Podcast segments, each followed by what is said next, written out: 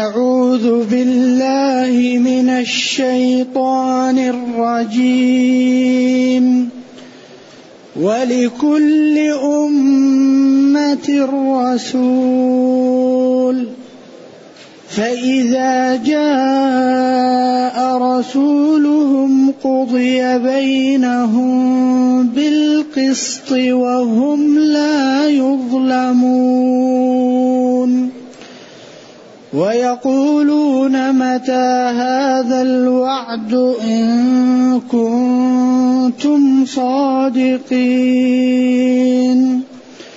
قل لا أملك لنفسي ضرا ولا نفعا إلا ما شاء الله لكل أمة أجل إذا جاء أجلهم فلا يستأخرون ساعة ولا يستقدمون.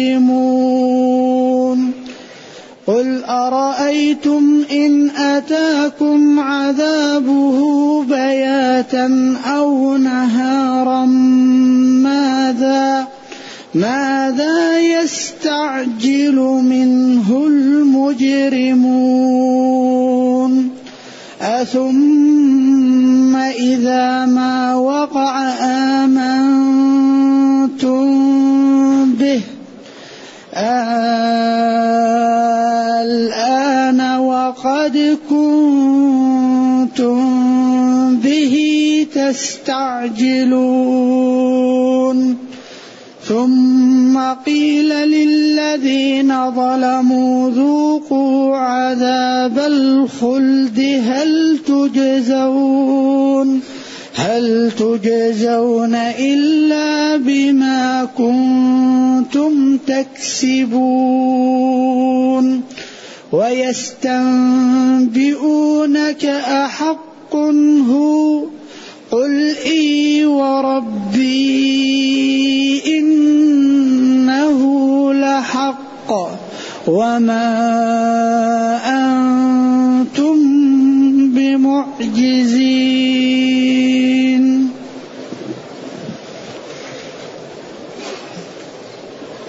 الحمد لله الذي أنزل إلينا أشمل الكتاب وأرسل إلينا أفضل الرسل وجعلنا خير أمة أخرجت للناس.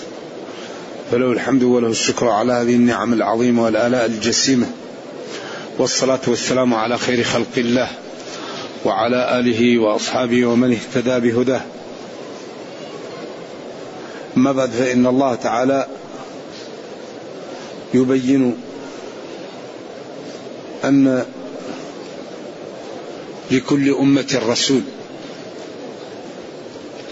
لكل أمة وجماعة يرسل إليها رسول بلسان قومها ويبين لها. فإذا جاء رسولهم يعني واجتمعوا يوم القيامة قضي بينهم بالحق قضي بينهم بالقسط قضي بينهم بالعدل. فإنكارهم وتكذيبهم ليس له محل. فإن هو ليس بدع من الرسل والأمم لا بد لها من إرسال الرسل لأن الله تعالى يجب أن يعبد وشرعه أن يتبع وهذا لا يعلم إلا بإرسال الرسل. أيوه. إما نرينك بعض الذي نعدهم نظهرنه لك في حياتك كقتلهم يوم بدر أو نتوفينك فنحن يعني سنقوم بالأمر اللازم لهم فإلينا مرجعهم رجوعهم فنجازي كلا بعمله. ثم قال ولكل أمة رسول ولكل أمة رسول يبين لها ويوضح لها. فإذا جاء ولكل أمة رسول فإذا جاء رسولهم يعني يوم القيامة وبين قضي بينهم بالحق أو بالقسط وهو العدل. والحال أنهم لا يظلمون لا ينقصون من حظوظهم ومن أجورهم شيئا. وهم والحال أنهم في الدنيا يقولون متى هذا الوعد الذي قلت؟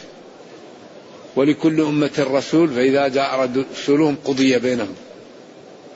هو أول قال فإما أن نبين لك ونوضح لك ما نقع بهم من الهلكة في الدنيا كبدر وغيره أو نقبضك ويبقى الأمر لنا فنجازي كلا بعمله. ثم قال ولكل أمة رسول كما أنك أنت أرسلت لهؤلاء وكذبوك لكل أمة رسول فإذا جاء رسولهم ووقفوا معهم حكم بينهم بالعدل بالقسط. والحال أنهم لا يظلمون. وهم يقولون متى؟ متى هذا الوعد؟ وهذا يدل على جهل هؤلاء وعلى عدم انتباههم وعلى غفلتهم. متى هذا الوعد؟ وعد إهلاكنا وعد إباقنا وعد بعثنا. إن كنتم صادقين فأتوا به. فالله قال لنبيه قل لهم يا نبي لا أملك. أنا لا أملك. ولذلك هذا العدالة هذا النزاهة هذا الصدق ما قال لهم اتبعوني. بعض الشيوخ يقول له لا اتبعني أنا أنجيك. النبي صلى الله عليه وسلم قال لا أملك. قل لا أملك. طيب واحد يقول لا أنا أعمل لك أنا أحول بينك وبين النار. من رأى من رأى من رآني دخل الجنة. والله كذاب. هذا واحد شيخ يقول من رأى من رآني دخل الجنة. هذا كيف؟ شو دريك أبو جهل وأبو لهب رأوا النبي صلى الله عليه وسلم ودخلوا النار. يعني الدين ما هو هكذا. إذا هو النبي صلى الله عليه وسلم يقول لهم قل لا أملك قل لهم يا نبي لا أملك لنفسي. ضرا ولا نفعا. إلا ما شاء الله.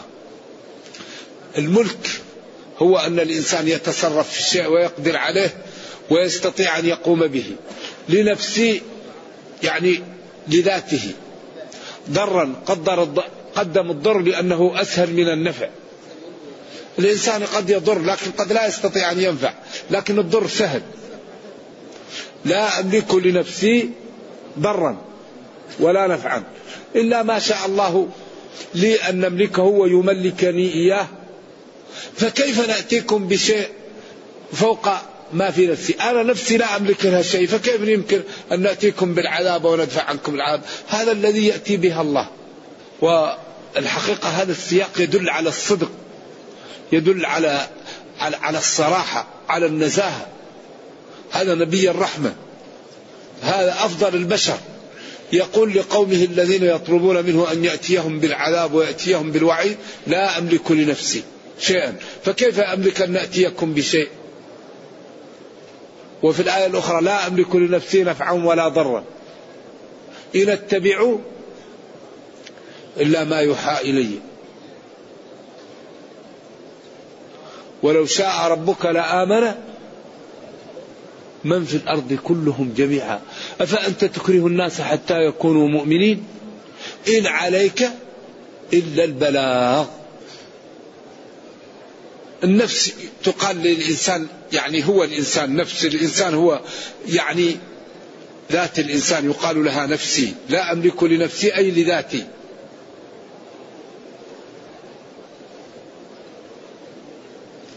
الضر هو ما يصل الإنسان مما يكره المرض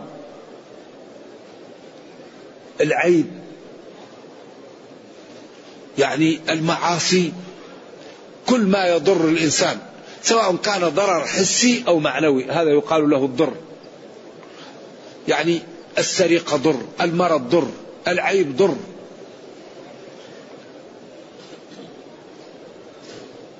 والنفع هو ما يجلب الإنسان لنفسه من الخير. العلم نفع التقى نفع المال الحلال نفع قوة البدن نفع الجاه نفع الأموال الأولاد. إلا ما شاء الله أن نملكه لكل أمة أجل. الأمة هي الجماعة من الناس. أمة لوط أمة هود أمة نوح أمة محمد صلى الله عليه وسلم. وكذلك جعلناكم أمة وسطا أي خيارا. لذلك كان النبي يرسل إلى قومه وهو أرسل إلى الناس كافة. وأحلت له الغنائم وجعلت له الأرض مسجد وطهور وجعلت التوبة مفتوحة. كانوا إذا تاب الواحد يقتل نفسه وإذا تنجس ثوبه يقضم ما تنجس منه. وعليهم الآثار والأغلال. نحن لم يجعل علينا في ديننا حرج. وما جعل عليكم في الدين من تاب تاب الله عليه. ومن اضطر أبواب الأمام مفتحة. دين السهالة. أي شيء تضطر له مفتوح. وقد فصل لكم ما حرم عليكم لكن الله لا يخفى عليه المضطر من غير المضطر. واحد يقول أنا مضطر بس لا لازم يكون مضطر صحيح. لأن الله لا تخفى عليه خافية. فهذا دين عجيب. إذا لا بد أن نجتهد فيه حتى نوصله للعالم حتى ننقذ البشرية لأنها في حاجة إلينا. نحن أمة الإسلام العالم في حاجة ماسة إلينا. لننقذه من الضلال ومن الظلم ومن الكفر ومن الشرك ومن المعاصي ومن الفواحش. هذه الأمة التي اختارها الله إذا قامت باللازم أنقذت البشرية بإذن الله. وكذلك جعلناكم أمة وسطا وسطا خيارا لتكونوا شهداء على الناس. الرسل من يشهد لنا؟ تشهد لنا أمة محمد صلى الله عليه وسلم. يقول كيف يشهدوا وهم جاءوا بعدكم؟ يقول لأن نبينا صادق وقال إن الرسل بلغت ونحن نشهد أنهم بلغوا لأن نبينا أخبرنا وهو صادق. أجل الأجل هو ما يؤجل ويوقت للشيء. فإذا جاء أجلهم فلا يستأخرون ساعة ولا يستقدمون. شبيه الأجل بالشريط أو بالطريق. ماشي ماشي ماشي ماشي. انتهى. خلاص. إذا أنا لا أستطيع أتي بالعذاب ولا أستطيع أتي بالقيامة. ولا أستطيع أتيكم إلا بأني أبلغ ما أمرت به. أما هذه الأمور فعند علام الغيوب الكبير المتعالي أجل للأمور آجالها ودبرها وكل يأتي في وقته لا يتأخر ساعة ولا يستقدم. أما أنا لا أملك. كل أمة وطائفة أجل. أوقات عذابها أوقات موتها أوقات أن يأتيها فيه ما يأتيها. فإذا جاء الأجل المقدر لا يتأخر ساعة ولا يتقدم. أما أنا فما لي في هذا استطاعة وإنما أنا أبين لكم وأوضح لكم ما أمرت به وأحذركم من الضلال وأرغبكم بالخير ونقول هذه طريق الخير فمن سلكها ينجو وهذه طريق الشر فمن سلكها هلك وهذا الذي أملك لكم. وإنك لتهدي إلى صراط مستقيم. وهذا يعني يجعل الإنسان يعيش مطمئنا مجتهدا. ما دام الوقت منتهي الإنسان يت... يكسر حساباته ويعمل وينتبه ويعلم أن القضية جاءت. أفي أي يومي من الموت أفل؟ أيوم لم يقدر أم يوم قدر؟ إن أجل الله إذا جاء لا يؤخر لو كنتم تعلمون. قل لكم ميعاد يوم لا تستأخرون عنه ساعة ولا تستقدمون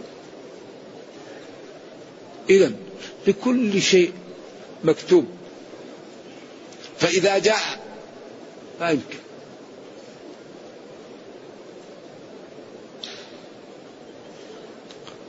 بعض الناس يحاول أن يرد القضاء ما يقدر أبدا. اللي الله كتبه لازم يقع يدبر له. فرعون جلس سنين يقتل ذكور بني إسرائيل. لأن الكهنة قالت له يولد ولد من بني إسرائيل ويزول ملكك على يديه. قال يقتلون إيش؟ ويستحيون نساءهم. يقتلون أبناءهم. ويستحيون يستبقون نساءهم. الله أراد يبين له القدرة الهائلة. فجعله يتربى في بيت فرعون. أين ذهب فرعون؟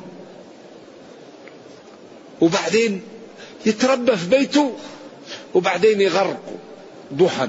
وأنتم تنظرون. إذا هذه القدرة هائلة. وقال فالتقطه آل فرعون ليكون لهم عدوا اللام ليست لام العاقبة لا. التقطه آل فرعون ليكون لهم قرة عين فعاقب أن يكون عدوا لهم. لا لا هذا ما هو صحيح. وإن قاله جلة من العلماء. فأشاء الله التقاط فرعون له. شاء الله التقاط فرعون له. ليجعله له عدوا وحزنا. وما تشاءون إلا أن يشاء. الله قدر التقاط فرعون له. ليجعله له عدوا وحزنا. إذا ليست لام العاقبة لا. لام كي ولام العلة لأن الله هو الذي قدر وهيأ لهم أن يلتقطوه ليجعله لفرعون عدوا وحزنا وليغرقه على يديه. هذا هو التحقيق. إذا الله هو اللي هو اللي يشاء. قوم إبراهيم جمعوا الحطب. ووضعوا فيه النار. حتى قال أهل السير أن الطير إذا مر بالهواء يسقط لشدة الحر. وما استطاعوا أن يرموه بها إلا بالمنجنيق لأنهم لو قربوا من النار انحرقوا. الله قال كوني بردا كوني بردا قال العلماء لو لم يقل إبراهيم سلاما لتجمد إبراهيم. لو لم يقل الله سلاما لتجمد إبراهيم. إذا من هذه صفاته؟ أيعصى؟ أيخالف تخالف أوامره؟ ألا يبالى بوعيده؟ ولا يعتبر بوعده؟ هذا الله. فذلك هذا نبي الرحمة يقول أنا لا أملك شيئا. لكل شيء أجل عند الله ومقدر وأنا أنفذ أوامر الله. وأجتنب نواهيه. لا أملك لنفسي ولا لكم ضرا ولا نفعا.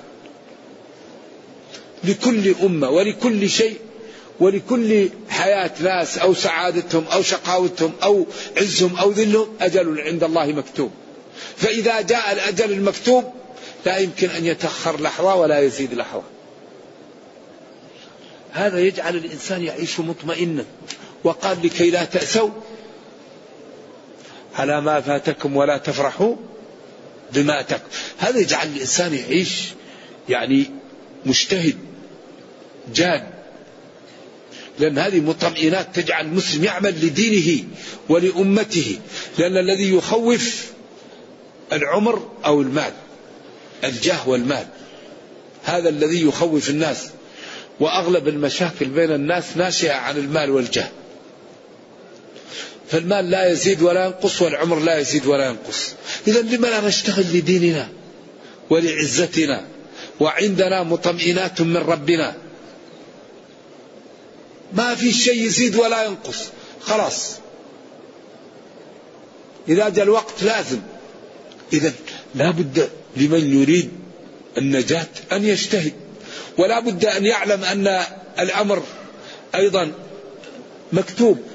فأنت قم بالأسباب والله تعالى يحميك وينصرك ويوفقك ويجعل لك يعني القبول والخير ويجعل لك الجنة ويعطيك العزة. أما يكون كل واحد لا يقوم بالأسباب هذا الذي أوقع الأمة المسلمة في العتاب وفي المعاد عدم القيام بالأسباب أوفوا بعهدي أوفي أوفوا أوفوا بعهدي. أوفي إن الله اشترى. إن الله اشترى. اعملوا. تعاونوا. كونوا مع الصادقين. أعدوا. ولا تنازعوا. ولا يغتب بعضكم. ولا تنابزوا بالألقاب. ولا تجسسوا. إن بعض الظن إثم. لا يغتب بعضكم بعضا. إذا أكبر مشكلة نعيشها أوامر معطلة ونواهي منتهكة هي التي وصلت الأمة إلى ما تعيشه.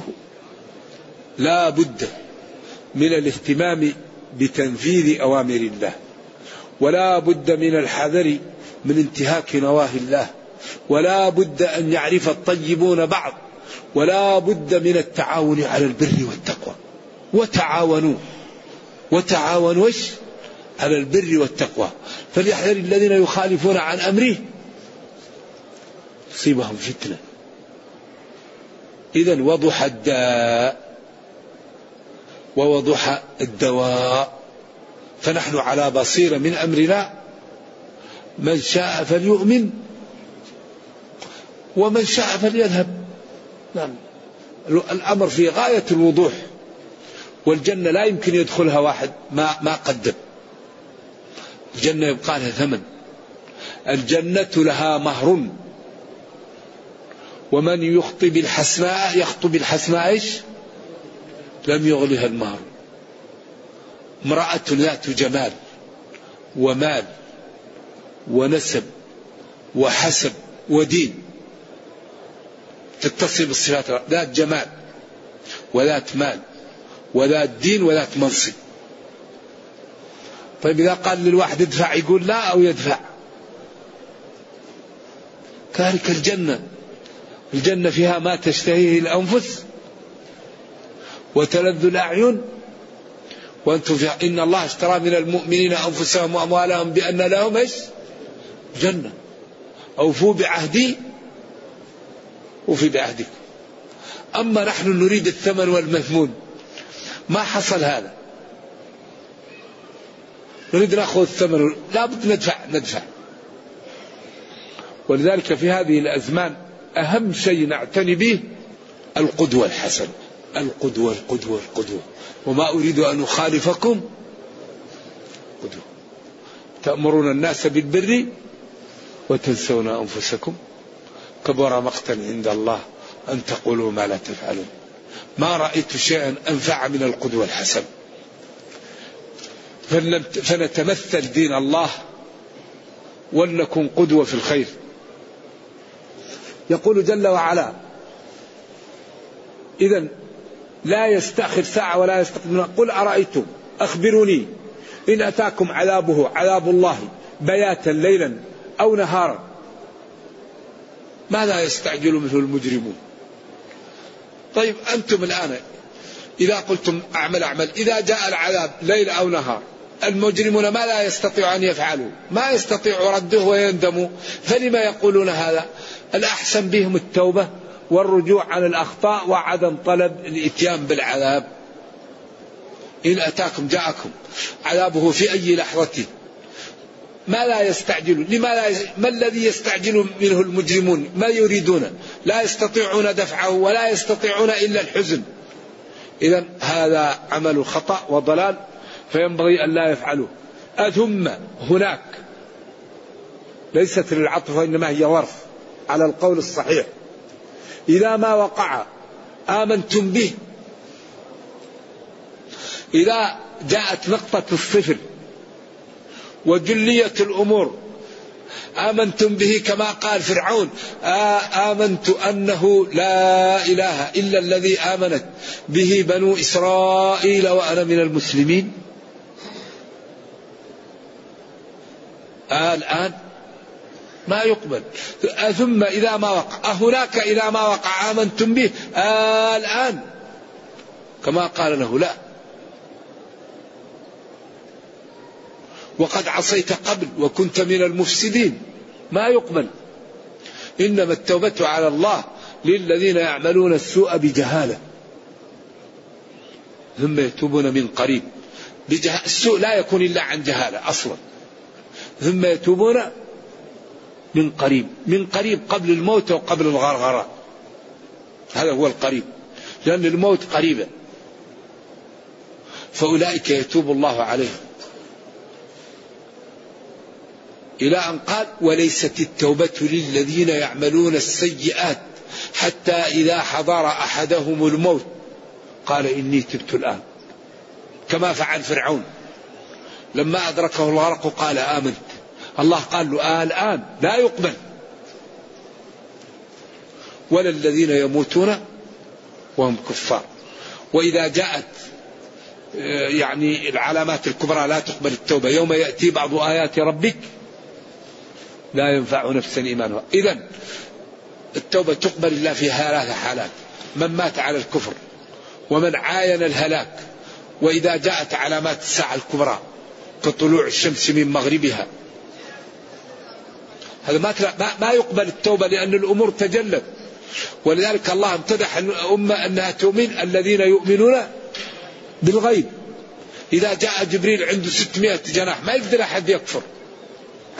لذلك التمايز بالغيب الذين يؤمنون بالغيب. فلذلك ينبغي للإنسان أن يبادر بالإيمان. ما دام الإيمان ينفعه. أيوة. قبل أن يموت قبل أن أن أن أن يعاين الهلكة أو تأتي علامات الساعة الكبرى. ثم أهناك إذا ما وقع العذاب؟ آمنتم به آمنتم بالنبي أو بالقرآن أو آمنتم بصدقه في عذابه لخلقه؟ آه الآن لا ما يقبل. وقد كنتم به قبل تستعجلون وتطلبون؟ ثم عطف. قيل للذين ظلموا ذوقوا عذاب الخلد. هل تجزون إلا بما كنتم تكسبون؟ ما قال ثم قيل لهم قيل للذين ظلموا. هنا أظهر ليوضحهم في صورة الظالم ولتبقى يعني صورتهم بشعة موصوفين بالظلم والطغيان. ما قال ثم قيل لهم ثم قيل للذين ظلموا وللذين. هذا يدل على الاشمئزاز والعيب. والتنفير من هذه الصفات حتى يبتعد عنها العقلاء والصلحاء لينجوا. ذوقوا تجرعوا. عذاب الخلد لا يخرجون من النار. عياذا بالله. العذاب الموصوف بالخلد. خالدين. كلما نضجت جلودهم بدلناهم جلودا غيرها. كلما خبت زدناهم سعيرا. إذا هذه الخسارة الكبيرة وهذه هي الورطة فينبغي للعاقل أن يبتعد عن موارد العطب وعن موارد الهلكة. فالله أعطاه العقل وأعطاه العينين وأعطاه اللسان وأرسل له الرسول وأنزل عليه قرآن ومنحه العقل وقال له أنت وما تريد. وحجب عنه الغيب. ما يعرف ماذا كتب له في اللوح المحفوظ.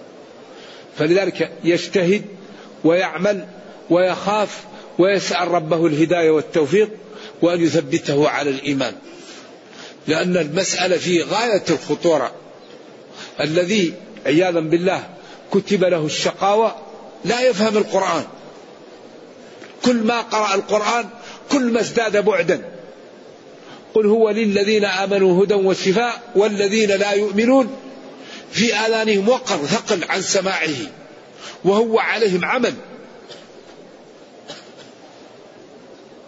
فذلك الذي تراه إذا سمع القرآن يشرد هذا خف عليه. أما الذي إذا سمع القرآن لأن ورق وفاضت عينه فأرجو له الخير. ولذلك كل إناء بالذي فيه ينضح. ولذلك نبيهم قال لهم اعملوا فكل اعملوا فكل ميسر لما خلق له. فإذا رأيت الرجل لا يخاف الله ولا يحب الطاعة ويكره المتدينين ويكره القرآن والسنة فهذا خف عليه أن الله تعالى ختم له. وإذا رأيت العبد يريد الخير ويريد الطاعة ويخاف الله فأرجى له الخير. ولذلك إذا أراد الله أمرا هيأ له الأسباب. عمر لما أراد له الخير دخل على أخته ووجدها تقرأ القرآن فغضب وضربها حتى سال دمها فلما سال دمها رق لها فلما رق لها وسال دمها قالت له نعم أنا مسلمة وأقرأ القرآن وأنت نجس ولا يمكن نعطيك هذه الأوراق حتى تذهب وتغتسل. لأن طينتهم وحده هو قوي هي قوية. بعدين لما قرأ طه ما أنزلنا عليك القرآن لتشقى إلا تذكرة لمن يخشى تنزيلا ممن خلق الأرض والسماوات العلا. الرحمن على العرش استوى. قال والله عجيب هذا. على طول أراد الله له الخير. أما أبو جهل. نرجو الله السلام والعافية. فلذلك القضية خطيرة جدا. والسابقة لا يعلمها إلا الله. ولذلك النبي صلى الله عليه وسلم يقول لهم هذا الشيء كاتب الله مقدره وأنا لا أملك لنفسي شيء وإنما أنا مبلغ عن الله. وأمور التي كتبها الله ستقع. لكن نحن لا نعرف المكتوب. حتى الواحد يقول أنا من أهل الجنة ننام أو واحد يقول هو من أهل النار وينام لا ما نعرف. ولذلك قال اعملوا اعملوا. اعقلها وتوكل. إن الرجل لا يعمل بعمل أهل الجنة فيما يبدو للناس. أما هو من أهل النار من أهل النار. ويعمل بعمل أهل النار فيما يبدو للناس حتى لا يبقى بينه وبينها إلا ذراع فيسبق عليه القلم. فيعمل بعمل أهل الجنة فيدخلها. ويسبق عليه القلم فيعمل بعمل أهل النار فيدخل ولذلك إنما الأعمال بالخواتيم. الأعمال بالخواتيم. ذلك الإنسان يحذر وينتبه ويقوم بالأسباب ويسأل الله ويخاف. من خاف سلم يخاف الخوف يخاف من الله ويرجوه ويطمع ولا ييأس ولا يقنط ويكثر من الخير. ولا يكلف الله نفسا إلا وسعها. الصلاة الصوم الزكاة الطهارة كل الأشياء الواجبة عليك ما فيها شيء في صعوبة. والمندوب والمسنون إذا لم تعمله لا تأذن. وإذا عملت تؤجر. والمكروه وخلاف الأولى إذا عملت لا لا تأثم وإذا تركت تؤجر. ولذلك الذي قال والله لا أزيد ما لا قال له أفلح إن صدق وفي بعض الروايات في مسلم وأبيه إن صدق. أفلح. يعني دخل في الفلاح. نجا من النار ودخل الجنة. هذا هو الفلاح. فالأمر في غاية السهولة لمن سهله الله عليه. لكن لا بد أن نجعل الدين مثل أموالنا وأولادنا. إذا أردنا النجاة فلا نقدم المال والولد على على على على ديننا. لا. إما أن نجعل المال والولد والدين فيش في محل واحد أو نرفع الدين. الله يقول إنما أموالكم وأولادكم فتنة. والله عنده أجر عظيم. إن من أم... إن... إن من أزواجكم وأولادكم عدوا لكم فاحذروه. فلا بد أن نعمل للدين كما نعمل للأموال والأولاد. اهتمامنا بالأولاد اهتمامنا بالمال تفكيرنا في المال تفكيرنا في الأولاد. نفكر للدين نهتم بقوتهم نهتم بعزه نهتم بأنه لا يؤذى نهتم بأنه يرتفع. إذا عملنا هذا بإذن الله تعالى يرحمنا الله ويعزنا بالدين ويعز الدين بنا. أما إذا كنا نقدم المال والولد على الدين فهذه هي المشكلة. والذي يعطي لله الله لن يضيعه لأنه كريم وقادر ولا يضيع أجر من أحسن عملا. الكبير المتعال. فأي عبد انضوى تحت شرع الله وامتثل أوامره واجتنب نواهيه وعمل بدينه فالله تعالى يحميه ويهديه ويوفقه وينصره ويجعل في عمره الخير الكثير وفي حركاته. نعم. هناك إذا ما وقع ما حصل وجاءت القيامة آمنتم به بالدين وبالقرآن الآن بعد أن انتهى الوقت وقد كنتم به في الدنيا تستعجلون ثم قيل لهؤلاء الذين ظلموا ذوقوا تجرعوا عذاب الخلد الدائم. هل ما تجزون إلا بما كنتم تكسبون تعملون. إذا هذا عملكم لأنفسكم وهذا نتيجة أعمالكم فذوقوها فهي بأيديكم. إذا لا عذر بعد هذا البيان ولا طريقة إلا الصدق وإلا الاستقامة. ثم يقول جل وعلا ويستنبئونك يستخبرونك ويسألونك. أحق هو أحق ما تقول؟ إن القيامة تأتي وإننا نبعث وإن كل واحد يجازى بعمله. أحق هو؟ أما تقول حقه؟ على سبيل الإنكار والتعدد قل لهم يا نبي إي وربي إي والله والله وربي إنه لحق. وإن الآخرة تقوم وإن كل واحد سيجازى بعمله وأن كل واحد سيعطى له كتاب يلقاه منشورا اقرأ كتابك كفى بنفسك اليوم عليك حسيبا. وكل إنسان ألزمناه طائره في عنقه. كتاب لا يغادر صغيرة ولا كبيرة إلا أحصاها ووجدوا ما عملوا حاضرا ولا يظلم ربك أحدا إذا يستخبر أحق هو أما تقول من أننا نجازى وأن هذا حق؟ قل لهم قل إي نعم وربي إنه لحق. وما أنتم بمعجزين وما أنتم بفائتين الله وسيجازي كلا بعمله. إذا الحل ما هو؟ التوبة والاستقامة. فتوبوا إلى الله جميعا. إن الله يغفر الذنوب جميعا. ومن تاب تاب الله عليه. والحسنة بعشر أمثالها والسيئة بواحدة ولا يهلك على الله إلا هلك. فنتوب ونعمل لديننا. ونرفق الرفق الرفق الرفق. وندعو الناس بأخلاقنا وبسلوكنا قبل كلامنا. لأن هذا الدين دين لا يقبل المجاملة. الإسلام لا ينفع فيه إلا الصدق. أبدا. نحن الآن في الدنيا. ما ينفع إلا الصدق. المنافقون في الدرك الأسفل. مذبذبون بين ذلك. لا إلى هؤلاء ولا إلى هؤلاء ولا إلى هؤلاء. الذين يعني ما صدقوا من القمم أول من تسعر بهم النار.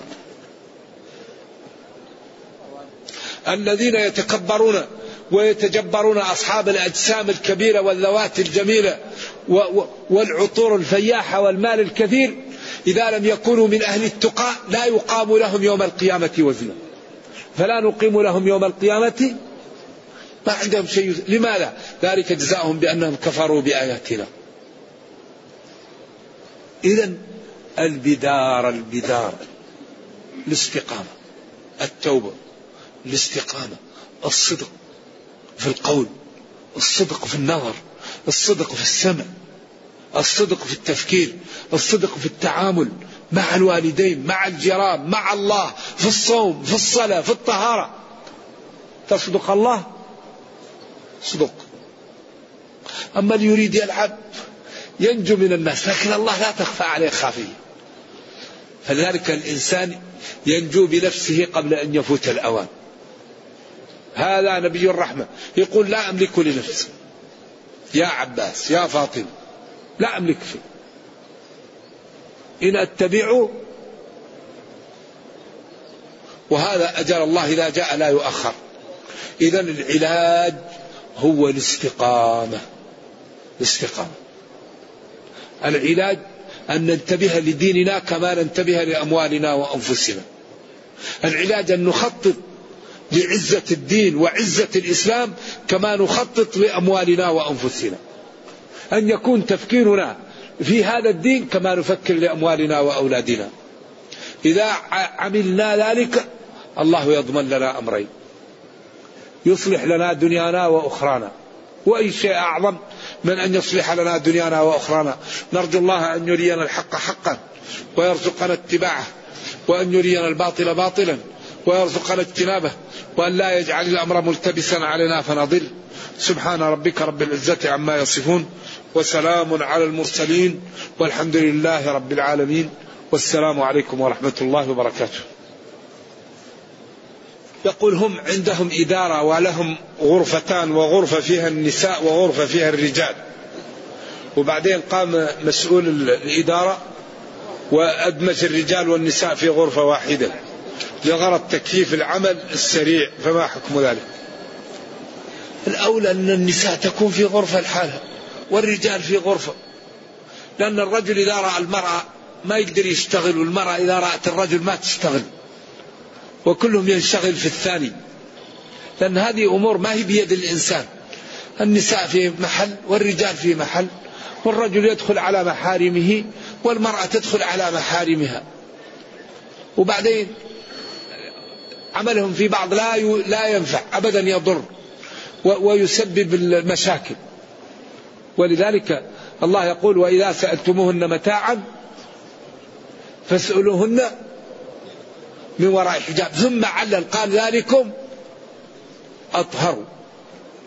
المرأة إذا احتاجت أن تبيع وتشتري وتخرج للسوق لها ذلك. ولذلك كان من الصحابة امرأة برزة.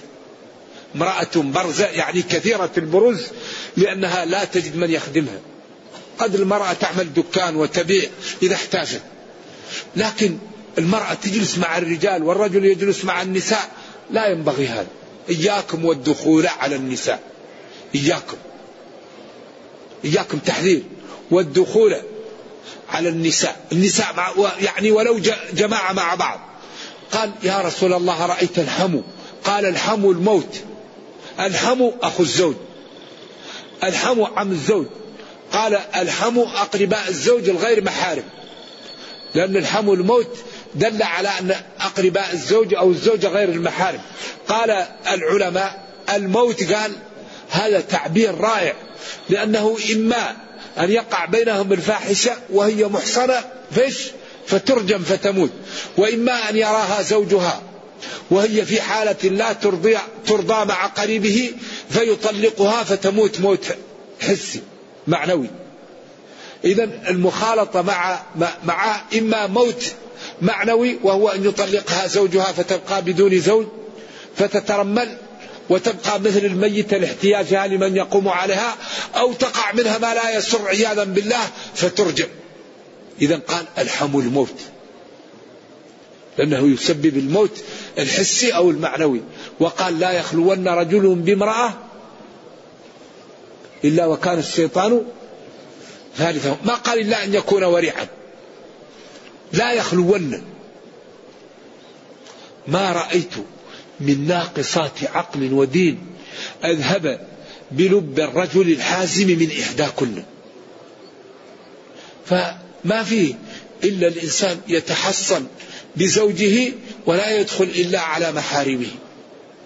أما المرأة والرجل يجلسوا مع بعض تثور الغريزة طيب وبعدين يقع كلام ويقع لمس ويقع أشياء وتقع الفضيحة. لذلك الغرائز لا تقتل. لما أخذوا قطا وفأرا يوم ولادتهما ووضعوهم في قفص وربوهم مع بعض كانوا أصدقاء. فلما ثارت الغريزة في القط أكل الفار. هذه غريزة. وهم مع بعض من يوم ميلادهم ويأكلون ويجلسون مع بعض. فلما ثارت الغريزة اعتدى القط على الفار وأكله. كذلك يقول لك نربيهم مع بعض؟ نربيهم مع بعض إذا ثارت الغريزة تقع الفاحشة. لذلك ما في علاج إلا التحصن. أنكحوا الأيام منكم والصالحين من عبادكم وإمائكم إن يكونوا فقراء يغنيهم الله من فضله. وقال وليضربن بخمرهن على جيوبهم. وقال قل للمؤمنين يغضوا من أبصارهم ويحفظوا فروجهم. ذلك وقل للمؤمنات يغضضن من أبصارهن ويحفظن فروجهم. ولا يبدين زينتهن إلا ما ظهر منها. ف... ف... فاختلاط الرجال والنساء في الأماكن العامة مدعاة لما لا ينبغي. فينبغي للرجال أن يشتغلوا فيما يحسنون. والنساء أن يشتغلن فيما يحسن وإن اضطرن لذلك المضطر لا حرج عليه. إذا امرأة كانت تحتاج نفاس ولم توجد امرأة تنفسها ينفسها رجل. إذا ما لم نجد امرأة إذا كان رجل مريض ولم نجد رجل يعالجه ولم نجد من يعرف هذا العمل إلا امرأة تعالجه إذا اضطررنا. ولكن إذا لم نضطر لما ندخل لأنفسنا الشبه والأمور ونحن لسنا في حاجة إلى ذلك؟ امرأة غرقت أمام غير محرم يشيلها من الغرق. ما يقول هذه أجنبية علي ويتركها تموت. واجب عليه أن تشيلها من الغرق. في حريق. إذا في هناك شيء اسمه ارتكاب أخف الضررين. فإذا كان هناك ضرر نرتكب أخف الضررين. أما ندخل الضرر ونحن لا نحتاج هذا لا ينبغي. هذا مشكل. يقول والدته جاءت للحج ثم يعني انتقض وضوءها في الطواف ثم طافت ثم قامت وتوضأت وصلت ركعتين وسعت بين الصفا والمروة. هذا عند بعض العلماء يلزمها دم وعند بعض العلماء طوافها فاسد. لأن أبا حنيفة رضي الله عنه وبعض العلماء يرون أن الوضوء للطواف واجب. والجمهور يقول الطواف من شرطه الوضوء. هي صلاة أبيح فيها الكلام والصلاة لا تقبل إلا بالوضوء. أيوة فإذا أراد أن يترخص ويأخذ بقول أبي حنيفة ويذبح شاه وإن أراد الاحتياط يعني يقضي يقضي هذا النسك التي انتقض وضوءها فيه تقضي هذا الطواف. نعم. ما الفرق بين قوله تعالى إنه من عبادنا المخلصين والفرق بين المخلصين؟ المخلصين اسم مفعول والمخلصين فاعل. أي أخلصهم الله له أو مخلصين لله. الله أخلصهم جعلهم من خواصه. وكما قال الزبير حواري أو من المخلصين في أعمالهم لله. وكل منهم يلتزم يلزم الآخر. المخلص الله أخلصه والذي أخلصه الله فهو مخلص. نعم. يقول إذا قامت الساعة وكان بأحدكم شجرة فليغرسها. فأفهم هذا الحديث بأن بعد الساعة لا يقع ذلك. هذا هذا المقصود به الترغيب في الزراعة. هذا المقصود به أن المسلمين يرغبون في الزراعة لأن الزراعة تأتي بالأمن الغذائي. ولذلك لا يوجد شيء أهم من الأمن الغذائي. أيوة إذا كان الإنسان يقدر يأكل يبقى حي لكن إذا ما كان في أكل كيف يعيش؟ والزراعة هي اللي يكون بها يأكل منها الطير والحيوان والإنسان وفيها الأجر. فلذلك رغب فيها لأن هذا الدين دين راقي. فدعا وقال إذا قام وفي يده فسيلة فليغرسها لأن هذا شيء ينفع الناس ويأتي بالأمن الغذائي وهو مهم جدا كالأمن النفسي والأمن العرضي. نرجو الله لنا ولكم التوفيق. نعم. طيب تعال الشيخ أسلم